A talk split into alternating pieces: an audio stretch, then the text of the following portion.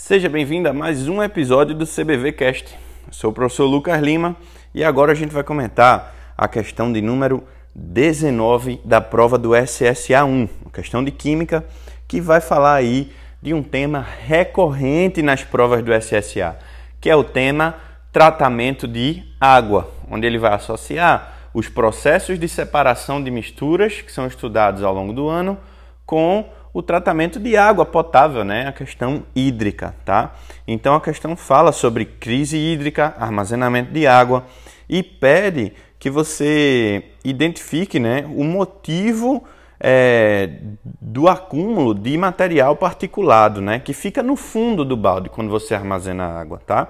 Então a explicação para esse fenômeno é o fato de que o material particulado vai sofrer decantação. Obviamente, ele tem uma densidade superior à densidade da água e pelo fato de a água estar parada, esse material particulado, tá? É, às vezes proveniente da própria água, como um tipo de pureza, ou às vezes proveniente do recipiente que não está bem limpo, esse material particulado vai se depositar no fundo do recipiente, tá certo? Gabarito letra A.